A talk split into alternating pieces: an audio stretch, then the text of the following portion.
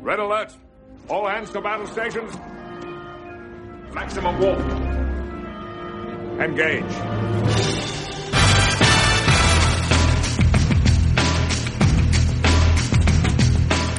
Glop Culture is brought to you by SimpliSafe. Protect your home the smart way without the expensive long-term contracts using SimpliSafe. Visit simplisafe.com slash ricochet. Go right now and you'll also get free shipping on your order and a free keychain remote worth 25 bucks. Visit simplisafe.com slash ricochet to get started. And by Casper Mattresses, get $50 toward any mattress purchase by visiting www.casper.com slash glop and using the coupon code GLOP at checkout, you'll sleep better knowing you did. And by the great courses. You're a lifelong learner. We're lifelong learners. Get unlimited access to stream a large library of engaging video lecture series presented by award winning professors and experts in their fields. Go to thegreatcoursesplus.com slash glop. So, yes, this is Glop Culture. I'm John Podhoretz, the editor of commentary here in New York City. Uh, and with us, as always, Jonah Goldberg, I believe in Washington and very sleep deprived. Is that I'm correct, actually Jonah? in New York City. I apologize for Oh, not really? having breakfast with you, John, but I, uh, as we normally do when I'm here, but I Yes. had other other pressing things I had to uh, take care of. Like what? Um, Like what? I had to meet with the edit my editor for my book. For Oh, I was no, hoping. I, was, I was hoping it was something like. Uh, I just didn't want to. Yeah, I had to wash my hair. I had to wash my hair. too Jewy, just way too Jewy to have breakfast with Pod again. I, I can't take that much. I can't take that much Jewish in the morning. Yeah. Well, Uh, listen. And Rob Long, where are you? I am actually also in New York City, and Good heavens, the three of us are in New York City, and it we're great? all sitting in. This is bowling alone, everybody. Yeah. We're just sitting alone, we should have. Yeah. talking Well, I mean, to each other on microphones. I was, through I was a little bit late getting here because, of course, Joe and I had this late breakfast today. And um, oh, Oh, oh yes. Oh, so Oh, did sorry. you? Ah, oh, it's uh, okay. Well played, sir. I Well had played. other. I had other things to do. it wasn't. I and by the way, really I'm just- very, very. Um, I would say overheated. Uh, so I was in my office Can I- hydrating. can I ask unlike you- some, unlike some people, I was drinking water, and you know, I hear I hear that's important. that some people's staff yell at her. They say, uh-huh. they say, Hillary Clinton, drink more some water." water. And you know what she says? She says, "You're No. fired." She She says, says, no, I'm not drinking any water. in That's my what planet, she's. in I my hear- planet, water is a water is a toxic substance in my planet. I, I hear. I, I you know, no, it'll corrode my batteries. It's like I me the robot. Uh, no, but just like, how many Well, staffers? she, by the way, she did a very convincing version of the robot. Perhaps the first good dance that she ever did when she was getting into that van. I think that we hold that could Oh, be a new dance craze. Now Hillary that robot. Uh, let's that that actually kind of broke my heart. I mean, I thought that I really have one, but it did kind of the one that I the part of the heart that I still have. It kind of broke it. It was so. Oh my god! It was so. I, I don't know. That, that, that was like the, when I saw it, I thought, "Oh, I'll laugh at this," and then I saw it, I thought, "Oh, I don't want to laugh at this. This is like an old lady losing it." But I, can I just Because tell you? it, no, but, but, but, Rob, I gotta correct you. It's Yeah. not like an old lady losing it. It's not a metaphor. It's an old lady losing it, right? I mean, that's what it is. Um, I, I. It uh, is not that. It's I just landed- that she needed some water. She needs some water, and right? she won't drink water, and she needs water, and she won't drink water. Because Plus, Huma's the, plus- the only one who can get her to drink the sweet, sweet, life-sustaining liquid. right. Well, yeah, I don't know where. By the way, is that, is that it, like, it's like it's such a it's such a classic Clinton or Hillary Clinton more than Bill Clinton, but Hillary Clinton team lie because it it makes it, it, it they're always going for the twofer. You know, it's not just listen. It's a hard thing. She's running for president. She's incredibly ambitious. She doesn't want to give up.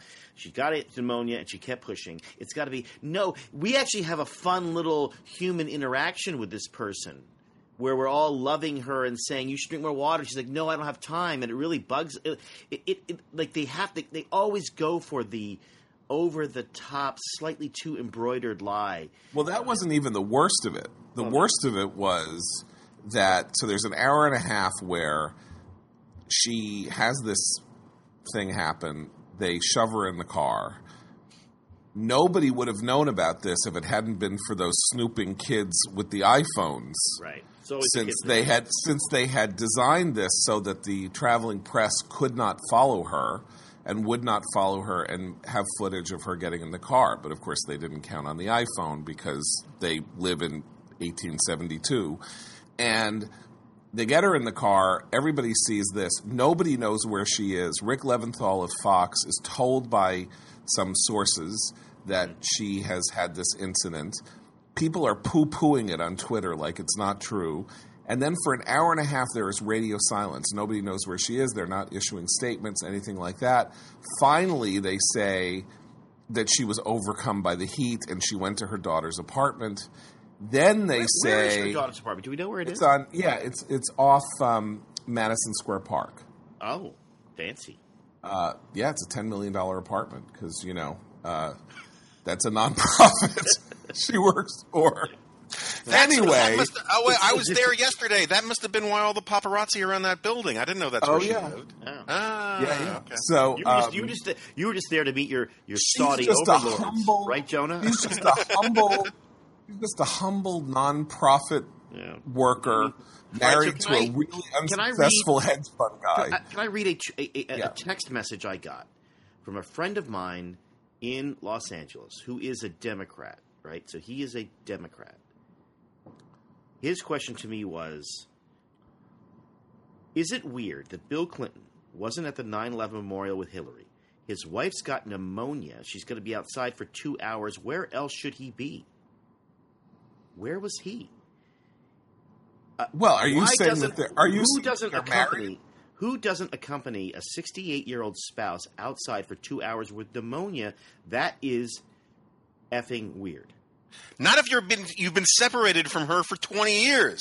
I mean, like they, Now, they are Jonah, not your your exaggeration, your lies and exaggerations, fifteen are years. just beyond the pale. Fifteen years, and it's enough.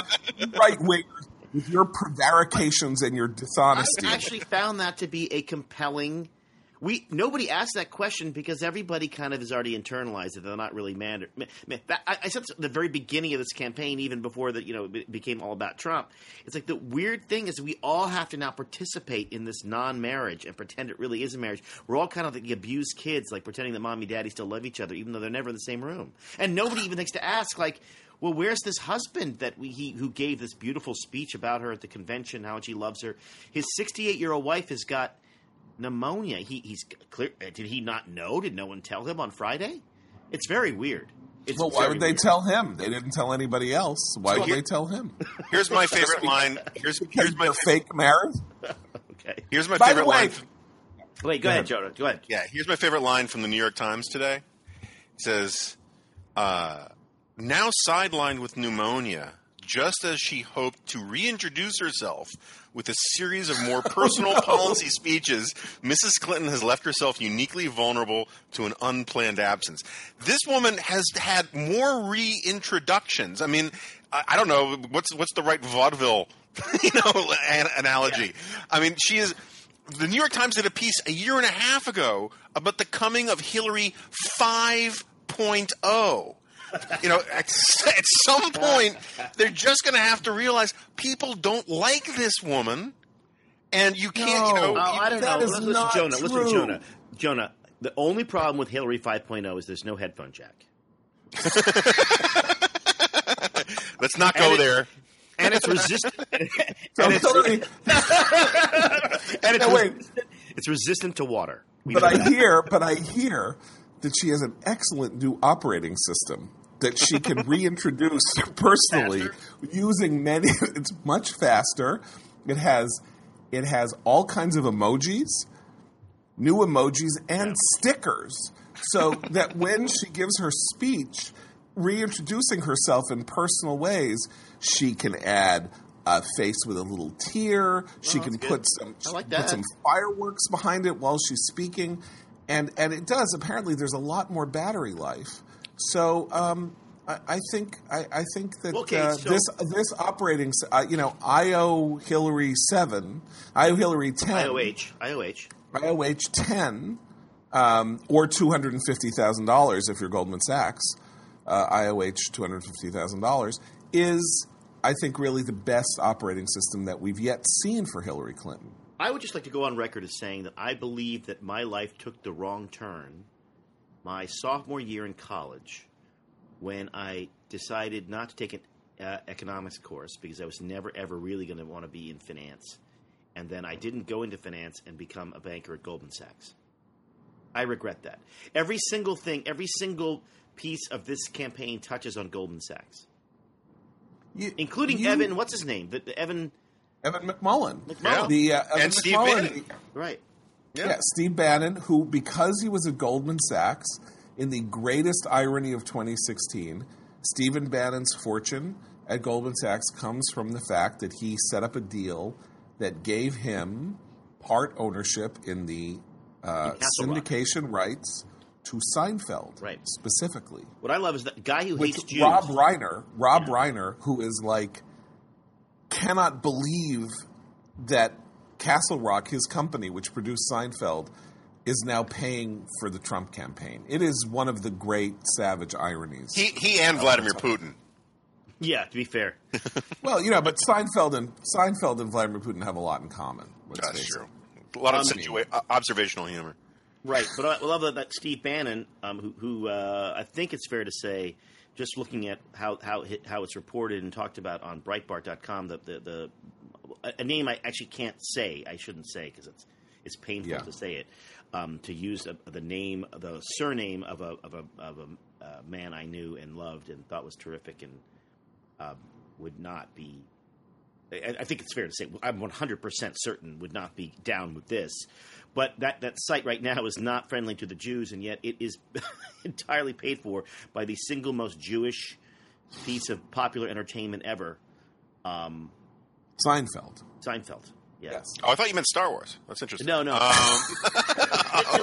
there was there was, a Doris Day movie I saw once at like three in the morning, and uh, it clearly had been written very quickly and had been written by two, you know, uh, uh, New Yorkers. We'll say euphemistically New Yorkers, because at one point she turns. I don't know if she turns to uh, Rock Hudson or she, turns to- she says, "If you do that one more time, I will give you such a hit." wow. So Yeah. you know, maybe not so much. It's like my that's like my favorite line from the most Jewish line ever, which is in the uh, Jonah Jonah's uh, my beloved uh, series, The Odd Couple, uh, when um, one of the substrata of The Odd Couple is that Oscar Madison is said to have a dear uh, old frenemy ship with Monty Hall, the host of Let's Right. Make a Deal. And at some point, because Monty Hall is being mean to him, he says, That Monty Hall, I'm going to give him such a slap he won't know door number one from door number three. That's my line, idea of fine writing. That's good. Yeah. That's some So- fine writing. I want to go back just for two seconds to the uh, the kid who shot the video of Hillary um, acting like an old lady falling apart, uh, and uh, it reminds me of probably one of the single greatest lines from The Simpsons. You know, which I haven't watched a new Simpsons in ten years probably, but um, in the first or second season, there's this great episode where Mr. Burns is running for governor and uh, he decides to do this photo op thing where he's going to have dinner at the Simpsons house, you know, dine with the the little people, and it'll be a great thing. And Lisa uh, serves the three eyed fish, this mutant fish from the waters around Springfield that the nuclear power plant has mutated, and it becomes news. And on the way out, Mr. Burns says something uh, to the effect of I can't get the exact quote, but he says he says Smithers these slack-jawed yokels have single-handedly ruined any chance I have for a political career. And yet, in this country, if I were to kill them, I would be the one to go to jail. Ah. you know that's how they feel about this kid with the iPhone, you know, who took Right. the video. How, right. Right. And how about the fact? How about the fact that we're told that she has walking pneumonia? She's this, she's that, and then she's in such wonderful shape after the disappearing act for ninety minutes, where nobody knows where she is. That she goes to her daughter's apartment and she runs around after her grandchildren. She's running around Right, and giving them hugs Giving and them giving them Epstein Barr, and infecting them with Epstein Barr. I mean, Yeah. I mean, if that isn't if that isn't the the biggest pile of crap that you ever heard, And by the like way, colla- Yeah. when when the Ebola guy came back, the Ebola doctor came back from Africa. Uh, I was here in New York, um, and they tracked every single one of his movements. He was like they they uh, there were hazmat Yeah. guys in the West Fourth Street subway station, the meatball shop on Greenwich. Uh, had yellow tape around it. I mean, they followed him. He went to the bu- but For some reason, that guy, when he came back from Africa with Ebola, he went all over town. Like he was all over everywhere. he was bi- he was he got on a he was I biking. go. I want to see how many boroughs I can hit in one day. And I'm biking. It's Um, time for me to bike. Anyway, what I like is the um the week like so last week is totally sexist to even mention that Hillary Clinton might have a health issue. I mean, sexist, don't do it, sexism, sexism, blah blah blah. And then the second it turns out she has pneumonia, everybody is like. Of course, she just kept soldiering on even though she was sick, Yeah. because that's what women do. yeah, that's what Jennifer Wait a. Granholm. That's what Jen, the former. I love that because the for, that was that was the tweet by the former governor of Michigan, Sure, Jennifer Jennifer, Granholm. Granholm. who literally said that women Well, power through. powering I, I was on with a prominent. Li- I was on a panel last night with a very prominent liberal, this off the record thing, and and she went on at length making that exact argument after saying that it was sexist the week before. I mean, it was like the cognitive dissonance was strong. It was really Well, but how about Hillary saying in that email to her supporters, um, you know, I wanted to power through, and when it was Powering clear that I could so no more tested, yeah. power through, I could no longer power through, which I think it translates as following. Uh, I lied, and then I could no longer lie, so I lied in a different way, and now I'm going to see whether that lie is going to take. Okay, And so you know what? It, it, it's gonna. Right. Well, because we don't know. The truth is, we don't know anything, and we have no reason now to believe that the diagnosis is simple pneumonia. Uh, we have no reason to believe that that any of this is true. We don't know who this doctor is. No one. We don't know anything. Right. So, what we know is they're Clintons, and they lie like they breathe. And now, I was last night at my very liberal progressive kids' school, and the school is liberal. progressive. dozens, yes, Yeah. dozens of people are coming up to me and going, "What the hell is going on? Like, do you is it really pneumonia? I mean." I- Yeah, I right. was going up to, you know, there are a bunch of doctors on staff, you know, serious New York City doctors, and people are saying, "Is that really pneumonia? Is that what it looks like when people have pneumonia?" I don't really know. So it's like those of us who have been spending 20 years saying, "You cannot believe a word that comes out of these people's mouths." They say that there were the billing records were just it's like oh the billing record they were just in a closet Uh, in the White. House. You know, Well- you cannot believe a word that comes out of their mouths. And Here's what you now, can- six weeks before whatever it is, eight weeks before the election, the entire country, including liberals, has to wrestle with the fact that there was a blatant lie, dishonesty, you know, right in front of everybody for the purposes of covering up the possibility that she was sick. Right. And it makes you think, how on earth could it be that you couldn't just say, look, she got sick. She's under the weather this weekend. You know, she's been campaigning for two years better. and she got sick. And Yeah. and you know, she's taken the weekend off on the campaign trail. And then and then Trump goes around and says, "Oh, you see, she has no stamina." That's what I've been saying. She has no stamina. But anybody who was going to buy that line about her has bought it already. Right. So it's it's already been heard. 100 million, 200 Some- million people. have. Sometimes, John, simple is better. Speaking of simple, we're thrilled to welcome a new sponsor to the Glop podcast and to the Ricochet Audio Network, SimpliSafe. Now, thousands of people seeking home security get ripped off every day. You get locked into long term contracts, you get stuck, you write huge checks, they, they, they bill you on a credit card, there's no way out. It's a kind of a robbery, can cost you thousands, but there's a smarter way to protect your home, and that's SimpliSafe Home Security. SimpliSafe was built by a Harvard educated engineer to make you and your family safe. SimpliSafe offers 24 7 professional monitoring without all the things that make most home security such a pain, like complicated annual contracts, expensive installation. No landline is needed for this. You get superior protection for less than a half of what traditional companies charge. Here's why it's a better choice. You get superior protection with 24 7 monitoring and police dispatch, no annual contracts. Unlike traditional alarm companies that lock customers into three year contracts with nasty auto renewal things and know, all that fine print, monitoring for less than half the cost of traditional alarm companies it all starts, the professional monitoring starts at $14.99 per month. SimpliSafe does not charge any activation, activation, installation, or hidden fees. With a built in cellular signal, you don't have to pay for a landline phone. Plus, a cellular connection is faster than landline and it's safer. Unlike traditional wired alarm systems, burglars cannot shut it cannot shut it down by cutting a cable. User friendly wireless design, easy to do it yourself installation. SimpliSafe designed a home security system that's extremely user friendly, can be installed by anyone in under 30 minutes without turning a screw. That's probably uh, 45 minutes for John Podhoretz. Pricing, transparency, all of the costs are explained up front on the website. The customer's in complete control from start to finish. It is never hit with hidden fees. Order directly on the SimpliSafe website, website, and they ship the system to your doorstep with SimpliSafe 24/7 protection, just 15 bucks a month. Most places places charge three times that. It's unbeatable, a great value, no contracts. Protect your home the smart way. Visit simplisafe.com slash ricochet. That's S I M P L I S A F E dot com slash ricochet. Go right now. Get free shipping on your order and a free keychain remote worth 25 bucks.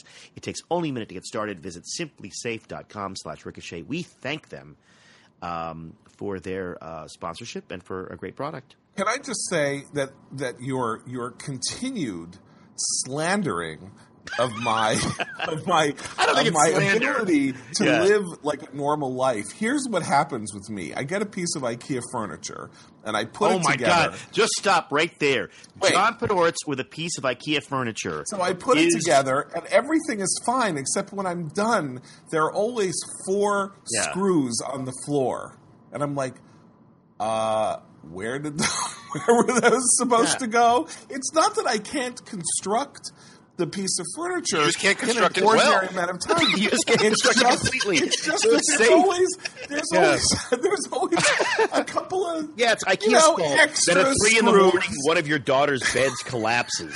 John, you think you think Yeah, you're really course. defending yourself here? Like you think this is like the best No, case I'm just saying. I'm just saying that you said that it took me extra time, and it doesn't take. takes me you less time. It's just 'Cause you don't complete are- the job there's always properly. a screw or two Yeah. left on the an Allen, and you know one of those nice with the nice Allen wrench, and you know then sometimes I have to completely disassemble what I've done because I'm a responsible parent, but sometimes I don't. Yeah, Sometimes Alan Wrench is I actually a don't. great like waspy name for a character in a novel. that's true. Excellent. It's very, Yeah. very true. Alan Chronicles of Wrench. Alan Wrench. Yeah. Alan Wrench. He's not a mensch, but you know. Yeah. anyway, go on. Well, they find out the, the big, the big uh, middle of the book uh, reveal is they find out his the real name was Wrenchberg. That's right.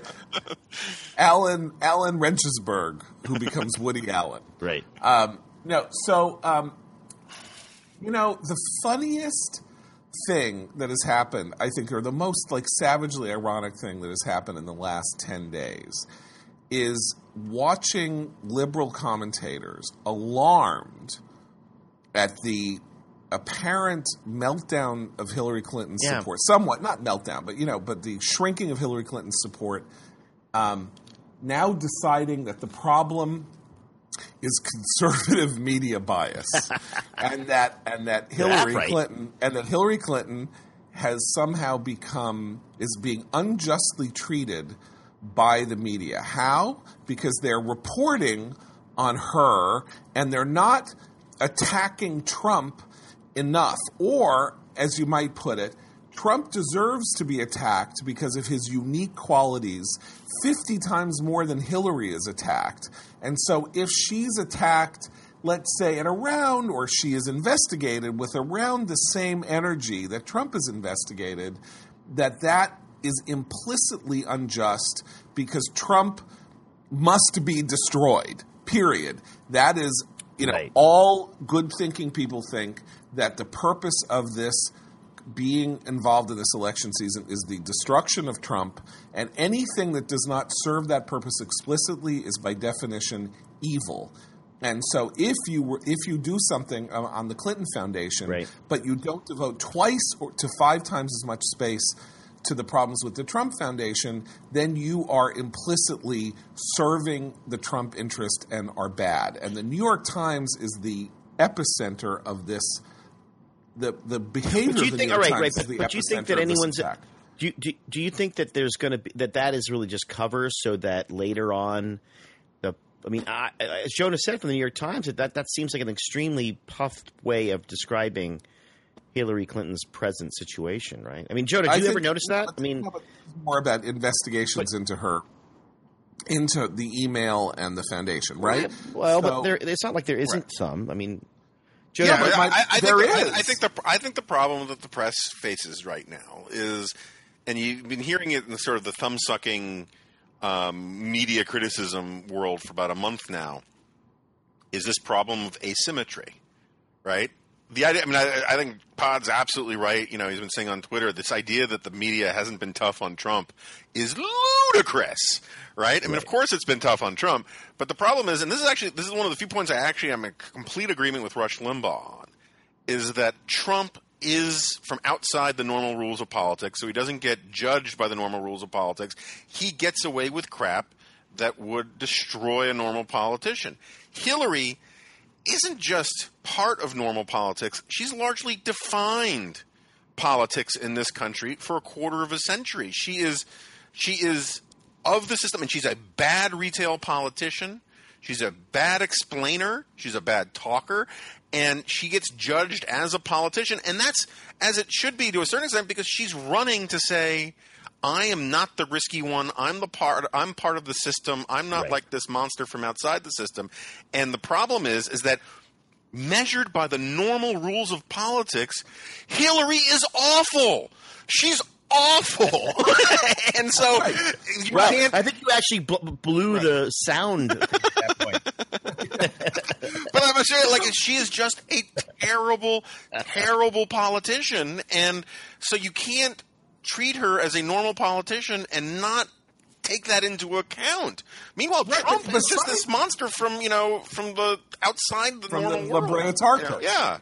Right. No, but here's the secret, though. The secret is you have to think about why this is being expressed by Paul Krugman, by Jonathan Chait, by all these, by by Josh Marshall of Talking Points memo. Why are they hitting this so hard? And they're hitting this so hard because they are getting terrified. They Yeah. are Yeah, terrified. And they are looking at, and this is why it's a savage irony, because of course, as Bill Kristol joked the other day, for 25 years, when Republicans get into trouble and start looking like they're going to lose, the internal Republican debate is, well, it's the media. The media. The media are destroying. Right. Look, look how the media are jumping down their throat. Right. Look, Romney with the dog on the roof and the 47% remark and this and that and the other thing. And it's so unfair and they pile on and it's monstrous and it's terrible. And of course, we agree, I think all three of us agree that the media's treatment of conservatives and Republicans is fundamentally wrongheaded, unjust, ignorant, and and tends toward, you know, doing whatever it whatever is possible to suppress the vote of people Right. that they don't like. Having said that, in the end, all sensible people know that when a candidate starts tanking or things start happening, it's the fault of the candidate. You can't But manufacture. don't you believe that the, all of those all of those people you mentioned who are making this statement? I mean, I'm, I'm going to use a, a, a vivid metaphor. Don't you believe that that is a call to action, so that you they to the rest of the media to help this collapsing old lady into Absolutely. the car? Yes. of course. That's what they're Of- saying. She's and collapsing. right. She's sick. She's not going to make it. We all have to help her get into that White House, get into that black car. That is exactly what's going on. And Jim Rutenberg, who is the new media columnist for the New York Times, replacing the late David Carr, had as one of his first columns his column saying Trump. This is the reverse of Rush Limbaugh. Trump is not a normal candidate and cannot be covered normally, meaning it is the responsibility and obligation of people who are nominally who pretend to objectivity that we don't believe they own to abandon right. their pretense of objectivity openly and nakedly to defeat him and prevent him from getting in, in the Oval Office because he is a unique threat to the American. See, I, I, have a column in the LA Times today, sort of on this point, and I think that is terrible, terrible advice for liberals because Trump benefits whenever the sort of elite media beltway system seems to be rigging the game against him. And like when they started circling the wagon saying it's sexist to talk about Hillary's health, and then it turns out that she's not healthy, the response from a lot of normal, decent Americans, ah, looks like Drudge was right again. And that is not good for Democrats. They, the press should be extra careful to play this as straight as possible and not try to play those kinds of games because the, I think a lot of people in the mainstream press don't realize what contempt large numbers of American people hold them in. And the other thing I would say is, you know, not only is I think are, Chait and those guys panicking and trying to work the refs, my favorite example of this sort of liberal panic – um, and I'll confess I did not read the whole piece because there was just no reason to. Uh, Jeet Heer, I think that's how you pronounce his name, at the oh, New yeah. Republic. Who's that guy? Yeah. He had a piece. He has a piece saying that never Trump politicians, you know, Romney, Bush, and I guess pundits too, um, have no moral backbone, no principle whatsoever, unless they all they go all in and endorse Hillary Clinton. Like uh, yeah. opposing Donald Trump isn't enough. You have to, yeah. and it, it's it's basically they're saying, you know, we help. We need reinforcements, and they're trying to right. shame, you know, everybody who opposes Trump on the right to be for Hillary. But you know, right? Just just as everybody who supports Trump on the right makes the same the argument. exact same argument yeah. in reverse, which right. is you know you're going to elect Hillary if you don't support Trump. Now, I think what is absolutely true about what you just said, Jonah, is not only do they not need should they play it straight because they are you know confirming the biases, but the other thing that's going on is that they are getting winding themselves up into a condition in which the notion of saying Hillary has these problems, but Trump is something new and something dangerous requires acknowledging that Hillary has problems. In other words, the rational right. thing to say, if what you're trying to do is getting get people to make a dispassionate choice in an election in which you have two candidates with uniquely high unfavorables, is to say, yeah, Hillary's bad, Trump is worse. Right. But you have to say that Hillary is bad in order to say that the Trump Clintons, is worse. 25, 30 years of the Clintons, and they are still making their supporters – twist themselves into knots. They gaslight everybody. It's, everybody. It's amazing. It's amazing. It's really sort of extraordinary. It's not enough to just say, oh, you know, politician not so good. We, you know, we're running what we, the best we got. She was next in line. Uh, yeah. uh, she'll be fine. Um, uninspired progressive leadership. You know, that's what you like. Yeah. instead, you must somehow gin up this yeah. this weird. It's bizarre for this to to talk about this centimillionaire old lady who has been around forever and talk about she's going to break the glass ceiling. No glass. She's going to break anything. She's a rich old white lady. Rich old white ladies do great in America. And we've already seen now, in Jenner. some ways, shape, shape, in some way, shape, or form, by the rise of Trump, yeah. By the rise of Trump, that if you declare saying all kinds of things out of bounds in the United States, it's yeah. not like they don't get said. Oh yeah. It's that they get said quietly right. and they get said indirectly. It's the Reddit and effect. Then, what? It's the Reddit effect. Uh, we have right. this incredibly political, uh, politically correct culture, except when you go on Reddit. And I mean, obviously, there's parts of Reddit, and I don't think there's parts of Reddit, but there's parts of those Reddit kind of 4chan kind of right. groups that are, you know, filthy and, and deplorable, a basket of deplorable, a, a subreddit of deplorables, I should say. Right. But there's also this kind of freewheeling, funny stuff that's b- beyond the pale that really a lot of it sounds like airsats kind of what we used to do in the writers room you know just to warm up with like the, Yeah. a list of a, a, a, an hour of jokes that you simply cannot say and are actionable and you would you know our, our- we used to do these mock trials where we'd say and so mr long you said uh, you are aware are you not that um, oh, I, you know, Anne Frank is a symbol of heroism to many people, and I would like lean forward and like, yes, I am senator. And so, nonetheless, you made a joke, and I, I regret those words, you know, like, But, no, oh, like, is because like there's always right. like that's, but that's what. Once you once you once you declare everything out of bounds, that you're not even allowed to say that women have uteruses. Like saying a saying a woman has a uterus is now a statement that is questionable. Like real, well, no, some don't. Well, all the women who have who get pregnant. Well, there are some men who are pregnant. Well, that is insane. That's an insane thing to say. But I've just committed thought crime. But it's funny. You're, No, it's funny you bring this up because I was just part- I was yeah. just writing about this for this the the book I'm working on about something similar about how it's funny in this era of trigger warnings and all of this stuff. You guys know stand up comedy better than I do, but I listen to a lot of it on you know satellite radio and the Comedy Central and all that kind of stuff. It is so much raunchier and yeah. bluer than it's ever been before at the precise moment where all these people are freaking out about um, the you know the most ridiculous politically correct offenses, and I, I do think it's an outlet that it's sort of Oh, yeah. telling that it's happening. You know, Well, it's well, like, like the when, when everything's racist, all you need to do is to watch a uh, you know a a, a, a predominantly African American TV show, or go and listen to a a good African American stand up, and you suddenly discover this incredibly funny multiplicity of you know voices and jokes Yeah. that you thought, well, I didn't know anyone was allowed to make a joke like that. right? By the way, then extend this out. If you spend 30 years telling everybody that any critical assessment of black on black crime or the condition of, you know, black males in the United States or whatever is racist, at some point accusing people of being racist isn't going to have the effect that you think it is. So this poll comes out, the Washington Post, 60% of people say that Donald Trump is a racist. So Greg Sargent of the Washington Post and others are trumpeting, trumpeting so it's like he can't win. Look at this number.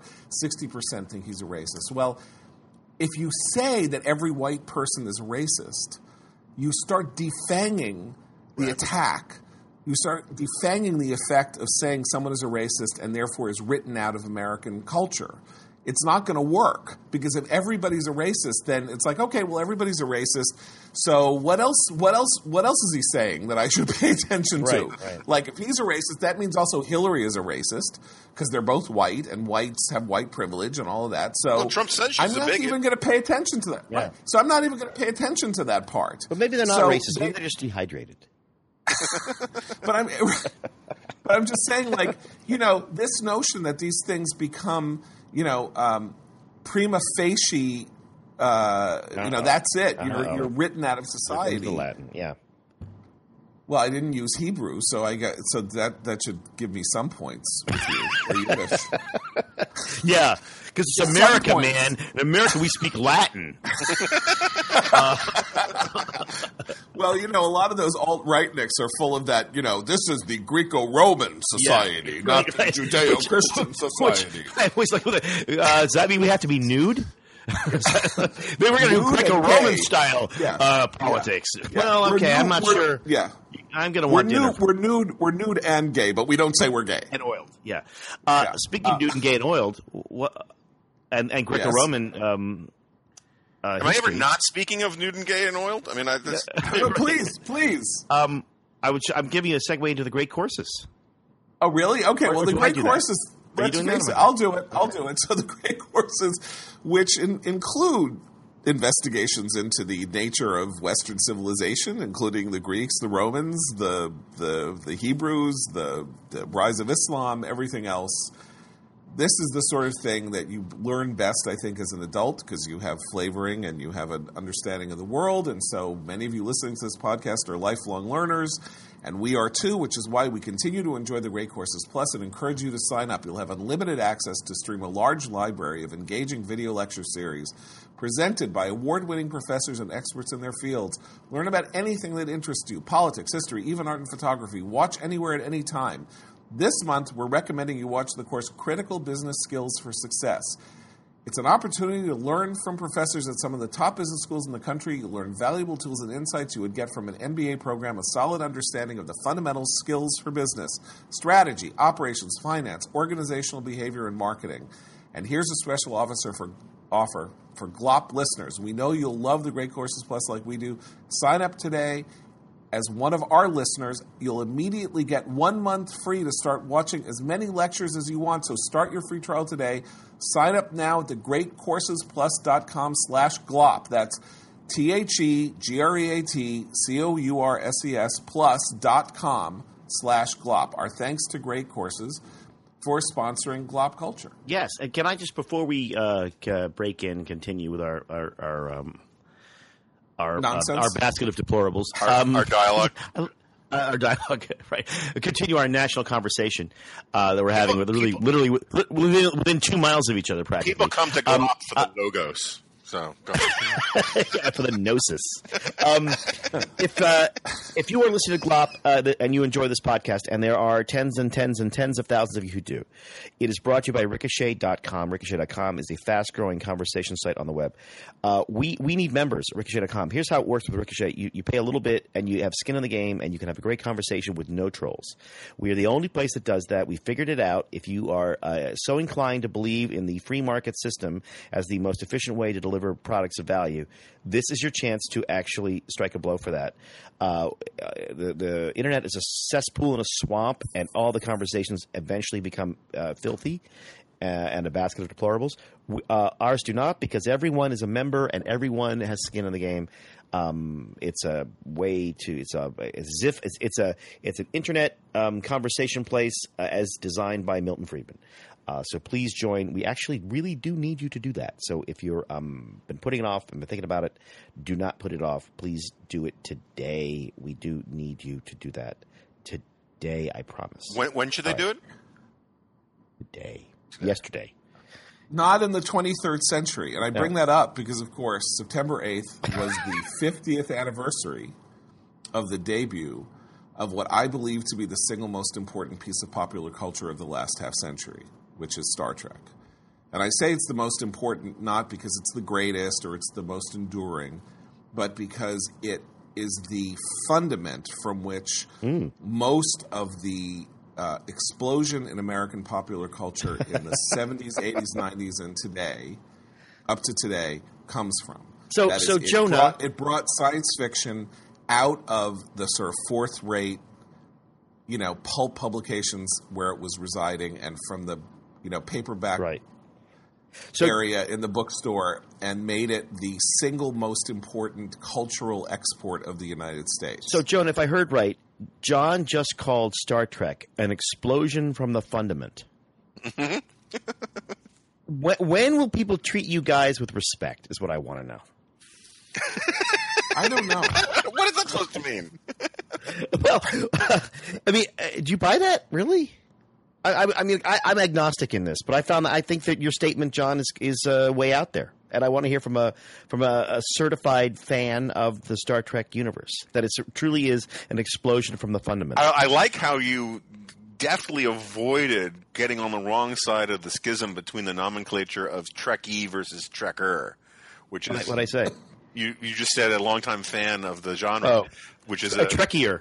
Um, because this is like alcove one versus alcove two for when it comes to this stuff. Um, yeah. Uh, no, look, I actually kind of agree with John. I mean, I think that it's. I, I don't know. I mean, I, I, think you can make a case for a couple other um, pop culture products being, you know, hugely important. I mean, like, look, Twilight Zone wasn't expressly science fiction, but it wasn't expressly mm. not science fiction.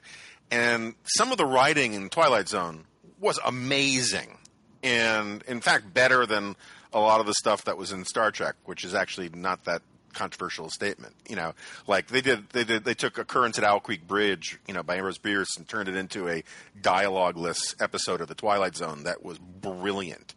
Um, and I don't know that you get, um, you know, what was interesting to me about Star Trek was in a way how contrary to science fiction it actually is because I mean the whole point of science fiction is is is usually to be sort of dystopian. And it wasn't dystopian it was it was utopian you know that we've sort of gotten past money gotten past problems and all that kind of stuff. Of course there's something slightly fascistic to the idea that the best organization for society is this military you know organization. Um, mm-hmm. but I, think look I mean I, I, it's weird. We talked about Star Trek in the last podcast and I Yes, we seem to talk about it a lot. And I went over it, it, it really brought up for me these, my ambivalence about Star Trek. Um, even though I was an enormous fan of Star Trek growing up, and I, you know, I can still quote vast amounts of Star Trek at you. Um, and I watched almost all of the spin-offs. I got a little weary with like Enterprise and Voyager, but I watched them. Um, and now I just I, I, find the whole conversation exhausting. I haven't written anything about Star Trek, um, in part because yeah, the, I, the, part of the fun of it was that it was supposed to be a niche thing. It's like if everybody started playing Dungeons and Dragons, a lot of the people who like Dungeons and Dragons would stop liking it, and that's kind of how I feel about it. Central, that's the cultural point. Like I'm not defending it. I'm not talking about whether it was better than Twilight Zone or not. I'm saying that when you look at it as a product, it it created all mm-hmm. kinds mm-hmm. of markets that didn't exist before.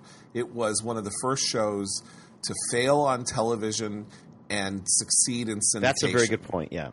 That was number one. It basically it created long tail the, the world of fandom, which had been a you know an oh. organized fandom, so that the convention system, the fanboy world that has now become a kind of uh, root base for the uh, launching of pop culture artifacts um, really came out of Star Trek, and and I, I think that's and that's, so did yeah. Star Wars, which it was, was also impossible to see. Uh, for, for you know, if you added up the number of eyeballs that actually saw an episode of Star Trek, it, it, it was a, it's a probably a small number when you think of its cultural reach. It was impossible to see Star Wars or anything after that without at least acknowledging this sort of Star Trek kind of thing. Right. Um, I, I the, uh, the, fandom thing yeah. I think is very, that, very. That's a really so, interesting point. So that's all I'm saying. I'm yeah. not. I'm not defending it in any way. I just think that it was. It, it essentially created a market that yeah, took no, over I, American popular culture, and not. And by the way, you know, with very mixed results. I'm not I'm not happy with it. But you know, the fact we you can you can you know trace the fact that it, you know a, a, movie about you know ordinary people going through an ordinary life crisis and learning and growing. You know, the sort of thing that made movies for 50 years the most popular art form in the world are now a tiny minority of the movies yeah. that are made by the major studios in Hollywood um, the, the, is directly result the result of the blockbuster era, the, and yeah, that's a lot of that comes from Star Trek. So yeah, a lot of it also comes from moving the screens to where people are. I mean, the screens right. weren't the screens were. I mean, when Star Trek was was on TV, uh, movie screens had yet to be moved to where the uh, the audience was, which is the suburbs. They were still downtown, and so uh, actual uh, box office, you know, attendance not not by the late '60s, but, but in the early '60s had plummeted really because there, the screens were downtown, and nobody wanted to go downtown. Um, but the, uh, the two things that go ahead. Sorry. I was just gonna say, I, I I think one of the things that is ruining movies is the fact that so many of them are just basically made for China. You know, it's sort of like it's like prescription drugs. They recoup their costs right. here and they make all their profits over there. And so some. and by the way, that's only getting worse. Well, they're getting financed. These, they're getting financed by China. Well, yeah. No, but there's now also there were these two major fail. You know, like market corrections inside the United States are being made difficult because of China. Like there were these two huge flops this year. Um, big science fiction flops that made back I, that right now I can't remember what they were, but like they were disasters here, and then they made two hundred million dollars in China. Warcraft, and now they're one of be, them. Right now they're going to be sequels to them. Right. And another hundred million dollars is going to be spent on each. That's going to uh, opportunity costs for movies that could have been made I, in other ways, and so you know that's a very unfortunate development. I, I would as well. say two, two, two. I just want to say two things about Star Trek. Two little things that I've always loved about it. One, um, I always love the if you drive around the Pacific Palisades, where uh, Gene Roddenberry lived, you see that a lot of the planets came from street names there. That, that's really just really true. Like, it's like yeah. Yeah, it's, and and it's, it's crazy. If you watch it, you think, "Wait a minute, I know somebody who lives on that street in the Palisades." Uh, and the second thing is that when they did the one with the woman captain, um, yeah, that, which one was that? That was Voyager. Enterprise. Enterprise, right? Voyager, right? Voyager, and they and yeah. they shot it like it was in Paramount. I was at Paramount at the time. They shot it down the street. I mean, down the down at another soundstage. Um, no, I actually have uh, uh, one other Star Trek story. Uh, they had they, it was it became Kate Mulgrew, but it was not Kate Mulgrew to start. They hired a different actress to start, um, Genevieve Bujold, and she was the original captain. And um, the uh, this this could be apocryphal, I will say, for legal reasons, but I don't think it is. I'm pretty sure it's not. But the there was a problem that it didn't. I mean, she didn't. It didn't. She didn't seem Star Trekky enough because she, she wouldn't say engage the way it. She couldn't like it. Just they didn't get engaged from her. She would say engage. And so they would they shot a pilot. I'm serious with her saying engage. You know, I, it's more like engage, engage. Okay, engage. And so they replaced her with someone who could say engage. Say engaged. Right. Uh, and then the second thing is a friend. Uh, we um, when the last season of Cheers, uh, a couple of the producers of I guess it was still the Next Generation, or maybe it was like I don't know what. Uh, we we we gave them a spot at the bar. They were like they they we let them be extras at the bar, which we would do for people in exchange for the Star Trek fans would would then. Uh, on the on the staff would then be able to like be, get beamed down to the planet and then beamed back up, right? That's like what was like for and I got pictures of my of my colleagues in the Star Trek out. Yeah, evil corruption. and there was one my, my, my, my writing partner at the time, Dan Staley, who's a very very funny person. Uh, he was also a Star Trek fan, but you know they, they they they're beamed down and they beam up, and there's some terrible things happen on the planet, and they beam up, and then they come up, and there's uh, Jean Luc Picard, there's um, Patrick Stewart standing there looking stony faced as they all hobble off, and they're supposed to just hobble past him, you know, in a, in a motley group, and and uh, they're given in you know direction, hold your arm, hold your leg, uh, uh, you know, l- limp, right. And so they did the shot four or five times just to get all the coverage. And but each time was like, okay, beam up, and then and then hobble past the impassive, stony faced, resolute Captain Picard. And on the uh, on the fourth take, uh, oh, Dan turned to another colleague of ours and said, "If you give me hundred dollars as I pass Picard, I will say." I'm fine. Thank you for asking. and, and he said, uh, "All right, I'll do it." And he said, "Okay, no, no, it's got to be more than that." And then they all, as they were getting ready for the, it got up to like I think twenty thousand dollars. Like the, all the extras, I'll pitch in a thousand. I want to. I just wanted this piece. Yeah. I'm fine. Thank you for asking. The, the bitchy Star Trek guy, and he, it, it, it never happened. It never happened. But it was my dream. Oh. But anyway, isn't that sad?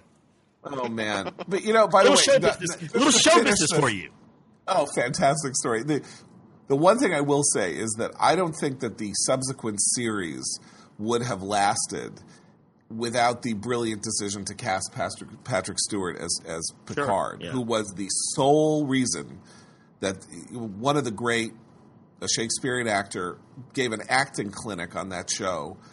Nobody else could hold a candle to him. Whereas on the original Star Trek, you know, you had this kind of seesaw between Shatner and Nimoy, you know, who were very different types and very, you know, had a kind of comic thing going on between them. But that show was all Picard and Stewart. And if that hadn't worked, if they had cast somebody else in that part, those other series wouldn't have been made. I'm not sure it would have been. But it, you know, it's funny you bring that up because it's not only was Patrick Stewart a good actor, almost every other actor in Star Trek Next Generation was really, really bad. I mean, Bad. Extremely bad. and it was really kind of amazing. bad.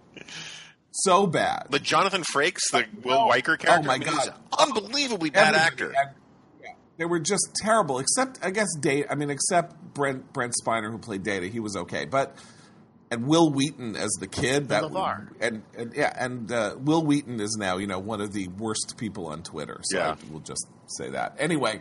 Um, but you know what's not one of the worst people on Twitter is Casper mattresses. I'm, I'm, I'm, I'm How's questioning. that for a transition? You questioning like that that? transition. I'm not Yeah. sure.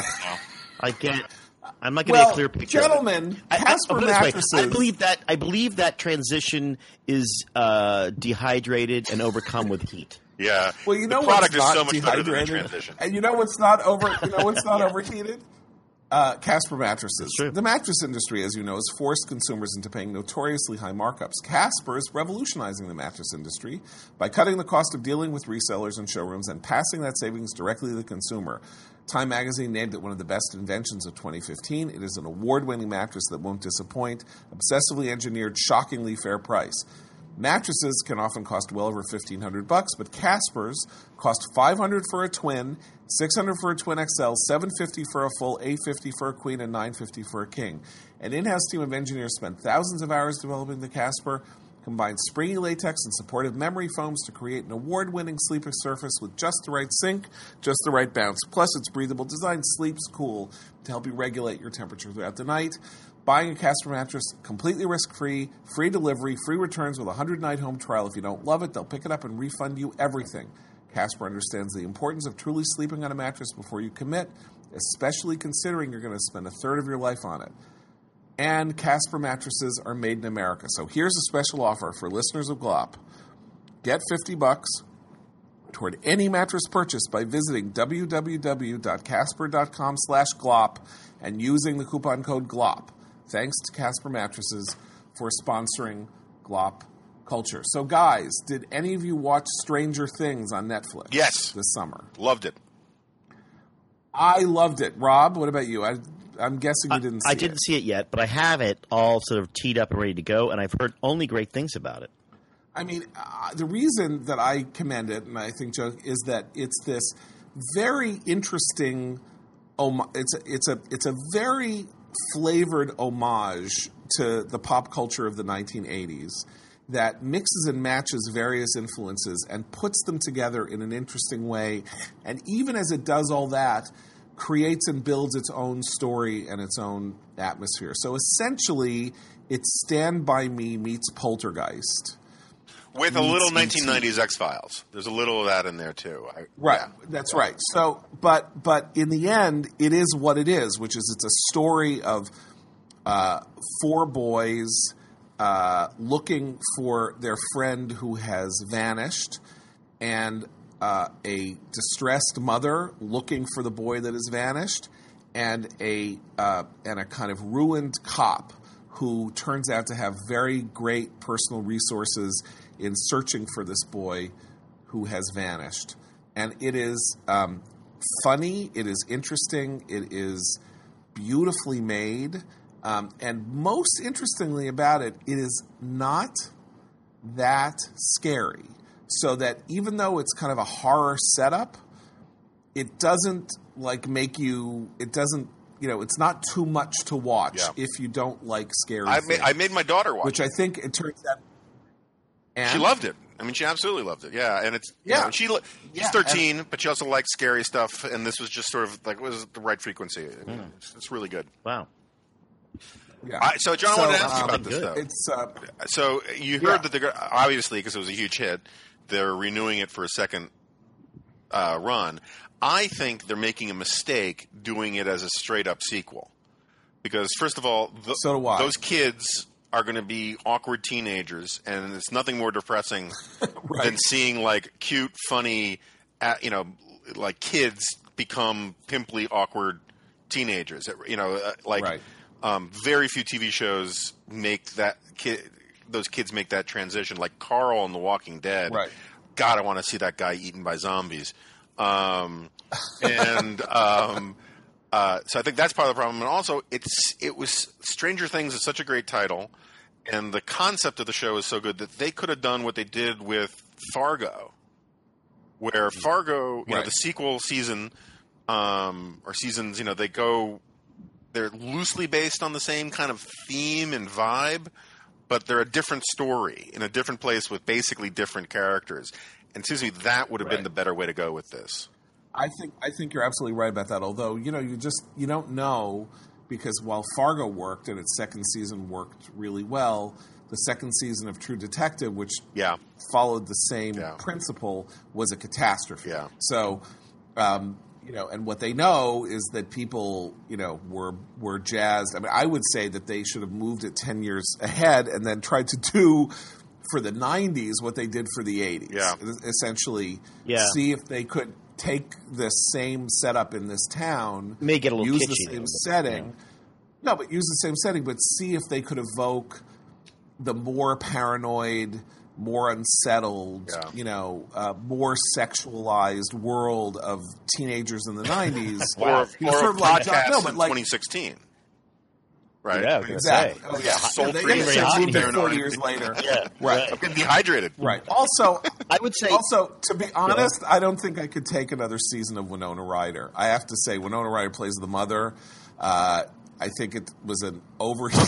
It was an overheated Wow. and dehydrated performance. Oh, I liked her. uh, and I thought it, she it went a little. I thought she was good, but I think, as I say, that was enough. Like I'm not sure Yeah, I need that's any fair. more. That's fair. Is my is my sense. Um, I know we have to wrap here, but before we do, can we just at least acknowledge um, the death of Gene Wilder since we're doing pop culture? oh, yeah. Ugh, Gene Wilder. You know, it's funny. I read uh, uh, literally six months before he died. I read the this memoir Yeah. that he wrote called "Never, Never Kiss a Stranger," which is not a very uh, interesting. It's not that good a book, but one of the striking things about it is that he was lifelong obsessed with goodness and being a good person. And at some point, he had this kind of obsessive compulsive habit of praying to God, even though he was not a particularly religious person. And, you know, he prayed three hours a day. And he, you know, all he wanted to think about was like being a good person. He went to therapy to be a good person. He was constantly doing wonderful, try to do all this, give all this help to his Yeah. his wives and their children and you know things like that and i think that you can see as i wrote in a piece in the weekly standard how this this concern interfered with him as a performer in the long run you're That funny. that you know he was the peerless lunatic right that's that was his great the producers and young frankenstein but bottled up, bottled up. His Bottled his, his shtick was, I am trying really hard not to be crazy right now, uh, and I'm gonna Right. I'm gonna do my best. yeah and then he just became lovable Yeah, that was the thing. So then he became a star, and he made a bunch of movies in which he was just totally lovable, Although- and and cuddly. but there, Um, but there, but, and I, yeah, but I think There are great moments in all those movies. way. There are great moments in all those movies. The in uh, Lady in Red, there's some great moments in that movie. Yeah. Um, well, that's a that's the only good movie that he wrote and directed. Lady in Red. Yeah. He made like four or five. And that was movies. a- they were mostly terrible. and that was a uh, that was a remake. A Pardon my Pardon mon, affaire, I think. Uh, Right. but it was. I mean, like I, I, I, tell, I don't know if I told the story on, on Glop, but it's a, a you know it was a great uh, run through. A friend of mine was was there, and. um for what for his only short-lived, not very good uh, TV series, and I think that part of the problem with the TV series was that he wanted to be, you know, he wanted to be good. And the show was released a guy who uh, was a widower who had kids. He had married late in life, and all of his friends uh, were um, uh, uh, empty nesters at that point. And they tell him, "Listen, listen, you got to, you know, you're spending too much time with your kids. Just get a sitter. It's okay. Come and meet some grown-up people. Um, no kids, because he had a the character had a tendency to just to bring the kids everywhere." And so he's trying to get out of the house and get the sitter in, and he's got five kids running around. And his younger, younger daughter is eating a big chocolate bar. And he says, No, you can't. So he takes the chocolate bar, puts it in his blazer pocket, and then kisses the kids goodbye, and then goes to this fancy dinner party with his friends who've been redone their living room. It's all in white, and it's like they're empty nesters. And um, and they want to introduce him to some people, and they say, "Oh, I'll get you a glass of wine." They leave, and he sort of stretches out on the white sofa and thinks, "This is kind of nice." And then he notices that there's a chocolate handprint he's put on one of the cushions, and this is all no dialogue. And he panics and freaks out, and tries to cover it up, but in covering it up, he forgets that the other hand has also got chocolate on it.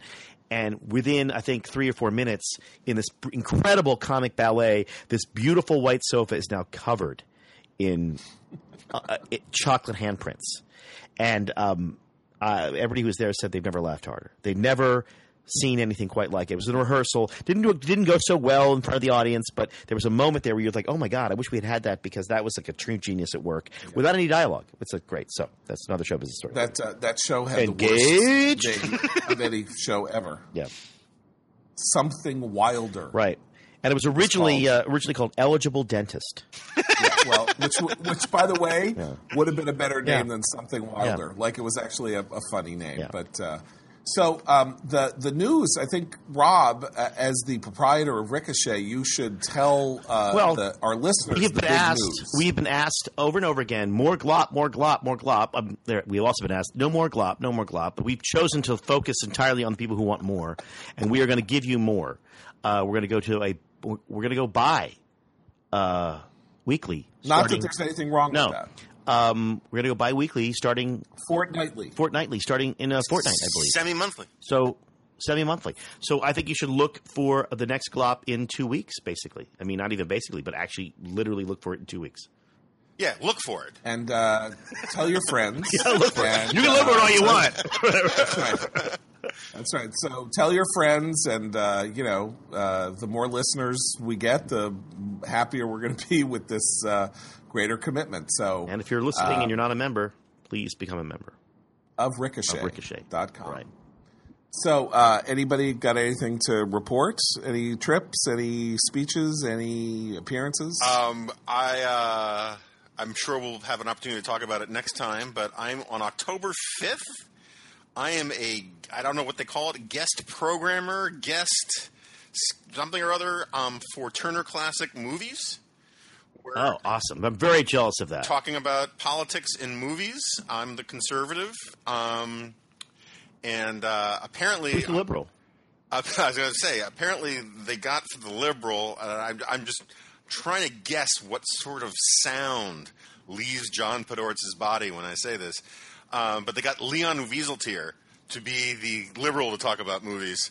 Um, but I don't know what exactly he said or what movies he picked. Um, and uh, so that'll be on. Oh, you guys are not. You're not on together. You're not on No, together. we did it separately.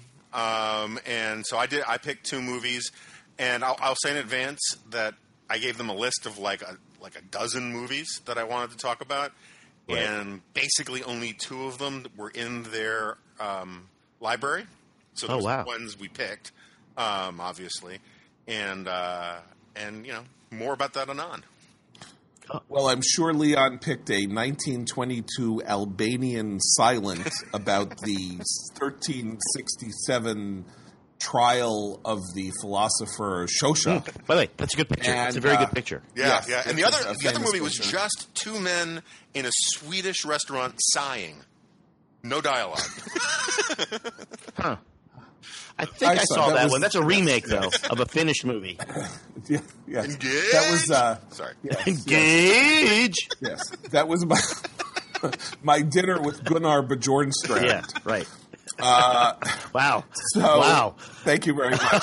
uh, so, uh, you- so what do you this brings so this brings the new the first show of the new biweekly era of uh, or a fortnightly era of Glop to a close. I'm John Podhoretz for Rob Long and Jonah Goldberg. We'll see you in a couple weeks. You don't speak for Engage, me. fellas. Engage. Engage. Engage.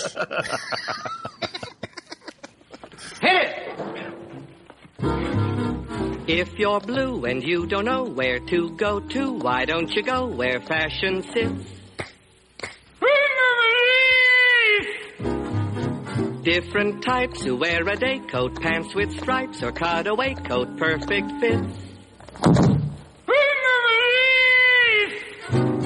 Dressed up like a million dollar trooper. Trying mighty hard to look like Gary Cooper. Come, let's mix where Rockefellers walk with sticks or umbrellas in their midst.